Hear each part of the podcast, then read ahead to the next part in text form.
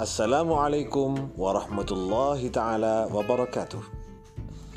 Kepada segenap santriwan dan santriwati, Taman Pendidikan Al-Quran dan Raudhah Tarbiyatul Quran Nur Salam agar segera memasuki ruang kelas karena sebentar lagi para ustazah akan memulai proses belajar mengajar.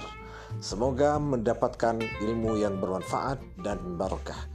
Assalamualaikum warahmatullahi taala wabarakatuh.